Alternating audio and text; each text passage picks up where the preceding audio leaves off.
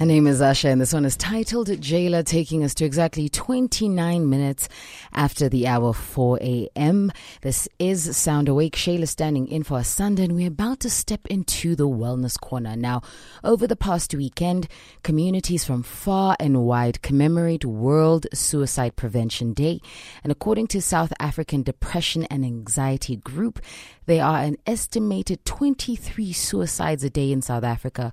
For every one of them, there are at least 230 attempted suicides.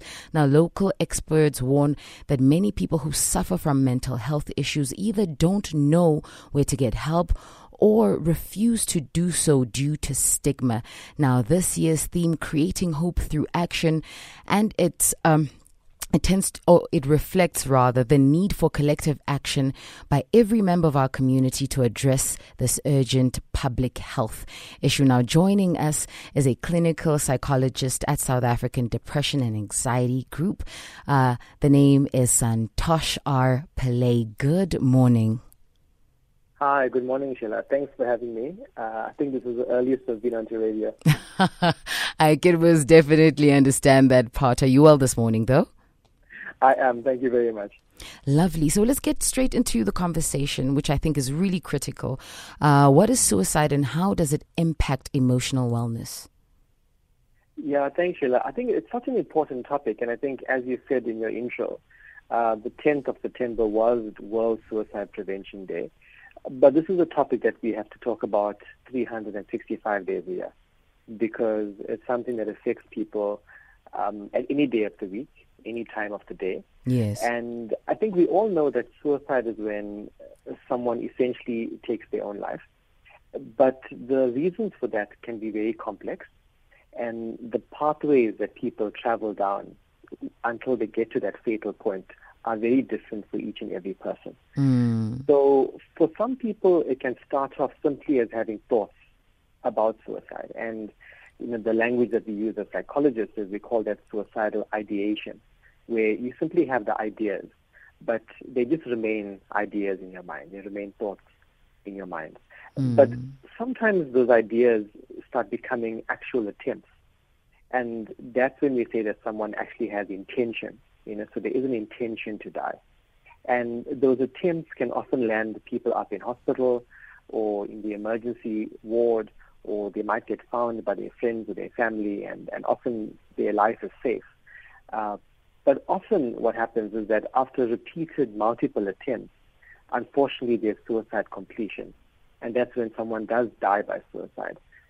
And so you can see that many people, often it's not the very first time that they might have thought about suicide or attempted suicide before they actually reach suicide completion. It might be multiple times, and in some cases it might even be dozens of times over a number of years. Yes, wow. Thank you so much for that. Just the breakdown is really essential um, because then we are now able to monitor where exactly we stand should we suffer from uh, this kind of mental issue. Now, I want to go into uh, the purpose of World Suicide Prevention Day. Yes, it is to stop uh, suicides from taking place, but what is the proactive step that one is supposed to do one when trying to uh, take the day into full account and appreciate it for what it stands for? Mm. Yeah, I think that's a good question because I think people often don't see suicide as a public health crisis, but actually it is. And I mean, the word that we've all become so accustomed to in the last uh, two years has been pandemic. Mm. But when we think about pandemic, we think of a virus. But uh, suicide has been a pandemic for a very, very long time. Sure. And in fact, all the way back in 1995, the World Health Organization declared suicide a public health crisis. Uh, and currently, even in 2021, it's the 10th leading cause of death globally. Uh, if we just look at last year, there were 1.5 million suicides last year uh, in the world. Oh. And like you mentioned in your intro, there's 23 completed suicides a day just in this country. And that's only the, the numbers that we are aware of. So the purpose of the day, I think, is just to highlight the magnitude of suicide because it's the silent pandemic. It's the mm. one that we don't hear about. It's the one that's happening behind closed doors. It's the one that families don't want to speak about because there might be stigma attached to it. So it's very important that we use this day in a way to get the conversation out of the closet, out of the shadows, because it's something that affects so many people. Because remember, for every one person that completes suicide, there's a whole system, there's a whole family, a whole workplace, a whole village that could be affected by that one person mm. in terms of grief and bereavement. So we're also left with a grieving population if there are so many people uh, that have completed suicide. So the whole idea behind the day is to firstly help people prevent their suicide attempts, but also to assist the people who are left behind after people have completed suicide. Mm, that that's yes, that's really beautiful. I think um, I want us to tap into uh, dealing with the different groups because you did say that there's ideation and then you have the attempts and then obviously uh, the completion is then when we're left with the the mourning people the family members the work members the friends and the likes. So how do we deal with those who are still in the thinking state? I want you to actually if possible give a breakdown of how we would deal with each group separately so that we can understand um, how one would then seek for help. Sure. Yeah. Thanks sheila so I think let's start with the ideation, you know, because that's where it all begins. Yes. And that's where someone simply has a thought, um, and the thought can be quite fleeting for some people. So often people who might start off with simply being depressed, and we know depression is really common. You know, it's one of the most common mental health problems in the world. Mm. And most people, you know, at some point in their lives might even experience depression, maybe mild depression, not always severe depression. But when you do experience severe depression, one of the common symptoms is that you start thinking about suicide. Mm. And it can even surprise people because at that point, they might have no intention to die. So they might even be quite confused about why am I even thinking about suicide? Mm. And there's often a lot of shame that comes with that. So one of the most common myths that we have is that if we ask someone about suicide, we're going to put the idea in their head. And that's completely false. So the first practical thing you can do is if you notice a change in someone's behavior or the way in which they, they're talking or the way in which they're feeling or their behavior at work or at home or socially, ask them directly. Because by asking someone directly, you are helping validate their feelings. You are not going to put the idea in their head at all. Because if the idea wasn't there, there's no way you'd put the idea in their head. Mm. So the hmm. first thing is actually just to ask very directly. And obviously, not anyone is just going to ask that question to somebody else. Chances are you're going to be a close loved one, you're going to be a close colleague, you're going to be a friend, a partner. And in asking that question, it's very important that there's empathy and that there's a sense of understanding and a sense of curiosity. So you're really genuinely asking the person because you want to know and you want to understand and you want to help. So, you know, what I found is that there's no formula to helping someone. Mm. But the attitude that you have when you do it is the most important. That you've got to have that sense of empathy so that when the person hears the question coming from you, they feel like, wow, this is someone who's actually noticed there's something going wrong with me. Mm. And this is someone who actually wants to assist me. And I think that can assist at every stage, from the ideation stage, even to the attempt stage. So even when someone attempts suicide, rather than a sense of judgment, it's very important that we show empathy because when someone attempts suicide, it means that they are trying to express a very unbearable pain. And then it's important if we're going to help them to ask ourselves, how can we get them to express that pain in a healthy way so that they don't have to resort to these kinds of tactics in order to feel something, in order to, to kind of allow people to see that they're actually struggling. So these are some of the techniques you can use, but it starts with a sense of empathy. It starts with asking the right questions, uh, but it also is about being brave enough to actually reach out to someone. So in as much as the people who are struggling have to be brave enough to reach out for help, the people who are seeing the people struggling have to also be brave enough to reach out and help them. Wow, uh, that was beautifully put. And I think the one thing that we don't take into account um, more often is that essentially suicide is an expression of an unbearable pain. I think we, we tend to neglect that. We just think the person wanted to die, they wanted to end their lives, and we don't look at the reason as to why. Uh, that brings me to the next question, which would be how do you then deal with those who have lost this loved one, uh, those who might have potentially seen a sign but were not too sure or did not know how to pose the question or, or investigate further? How, what do we do for those, um, that set and that group of people? Yeah, you know, there's so the World Health Organization estimates that there's about 500 million people every year that are that are left behind who experience suicide-related grief. Mm. So it's an incredibly high number, and one of the ways in which we help people is firstly by making sure that they enter the mental health system in some way. You know, so it's important that they are not just left to cope with their grief all on their own because in this case professional help can actually be very beneficial.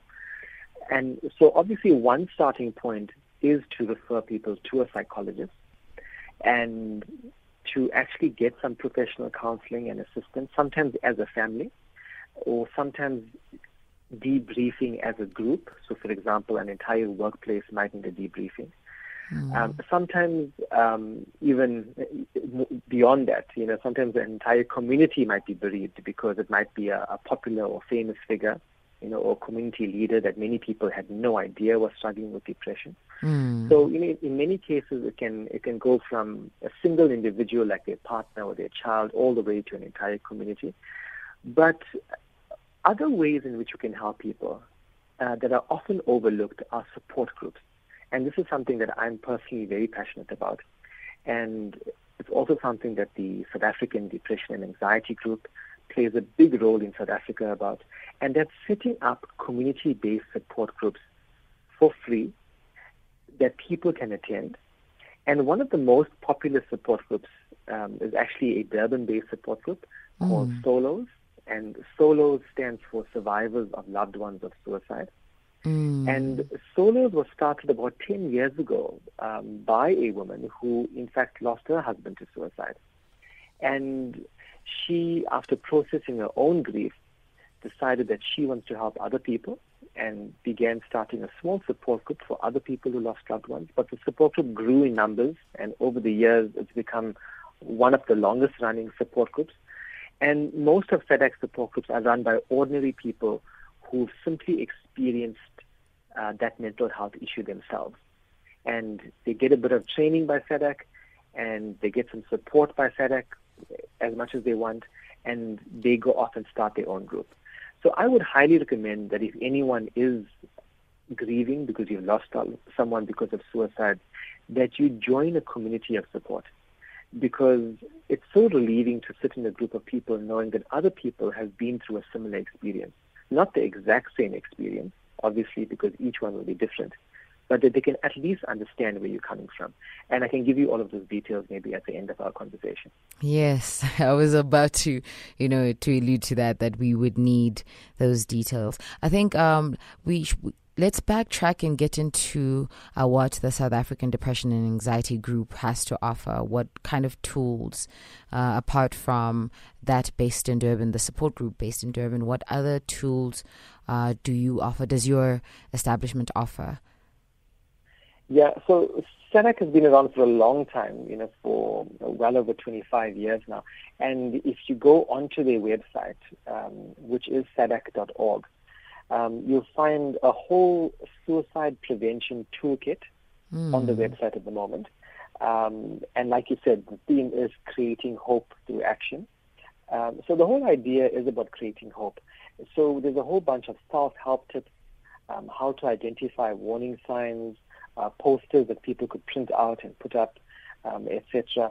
Uh, busting the myths about suicide because you know one of the reasons people don't seek help is because there's all this judgment and stigma. Um, there's also specific resources about how to help troubled teenagers because we know that adolescent suicide is also quite high. Mm. Um, and we know that teenagers can often be an especially difficult group to talk about or talk to. Uh, I think anyone that has a, a teenager, say a parent, might be able to relate to that. Uh, there's also some interesting videos that people could watch um, and some examples about how to talk to someone who might be suicidal. For example, examples of conversation starters around this.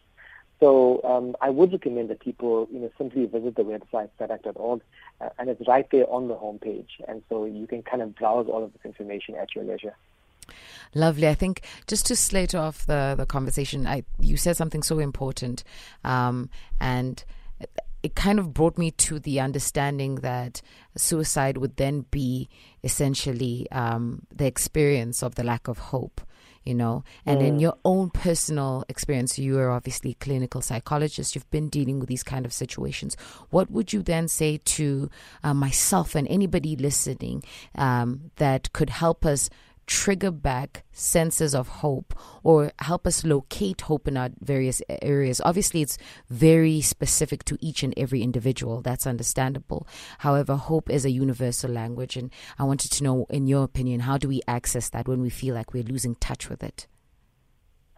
Yeah, that's that's like the million dollar question, Sheila. yes. so, um, I think you you've hit the nail on the head because you know as psychologists, you know, the the warning bells and the red flag for us is when we speak to someone and we get a sense of hopelessness, mm. and we know that hopelessness is very very highly correlated to suicidal ideation and suicidal attempts. So the moment we get a sense of hopelessness from people, you know, we start getting very nervous and we ensure that we can get people to start seeing some future possibility for themselves, even if it seems difficult. I think what's important with hope is not to make the future seem too far away. So hope can even mean let's see if tomorrow can be better. Mm. Let's see if the weekend can be better. Let's see if next week can be better. So hope is simply about giving people a little bit of an extra lifeline for a couple more hours or a couple more days until the next one. So I think it's important that even when we try to help people, we don't we are not unrealistic in the sense that we don't get people to make us promises that they would never ever do this again. Mm. Because for some people they can't make that promise. Uh, but they might be able to say, I won't do this in the next week, in the next month, etc. Something that is really um, powerful is um, a project called the Empathy and Hope Project, and people can Google it if they want more information. Mm. Um, and that's a project that was started by one of our project managers at SADAG in Durban called Chantal Boyson. And it was actually an art exhibition. It was a beautiful art exhibition um, that sadly started just before the first hard lockdown last year. And so very few people got to see the art exhibition, except those of us who were there at the opening. But it's now a traveling exhibition, and it is moving across the country. And so, you know, if people just Google the Empathy and Hope Project, um, I think they'll find some interesting resources about the relationship between empathy and hope and how we can help cultivate hope and actually create dialogue specifically about hope. And our hope can actually be a tool for social change in society. Sure. That is powerful stuff. Thank you so much for your time. Um, would you kindly give us uh, your digital footprint so we can get uh, more information with regards to just being able to aid ourselves and those around us who could potentially be, uh, be suffering from a depressive state that can lead them to suicide? Yes, absolutely. So, just um, as a reminder, people can go on to. It's S Um, otherwise, SADAG operates a suicide emergency helpline, and that's absolutely free. It's 24 hours a day, seven days a week. And that number is easy to remember. It's 0800 567 567. So that's 0800 567 567. And also just a reminder to everybody that if you are feeling suicidal, it is considered an emergency, which means you can go straight into an emergency unit of any hospital in this country and tell them that you are suicidal. Um, mm. And so that option is always available all the time. Sure. Again, thank you so much for your time. This was really informative. Thank you very much, Ella. I look forward to speaking to you again, but uh, maybe not so early in the morning. maybe not so early. yeah, take care.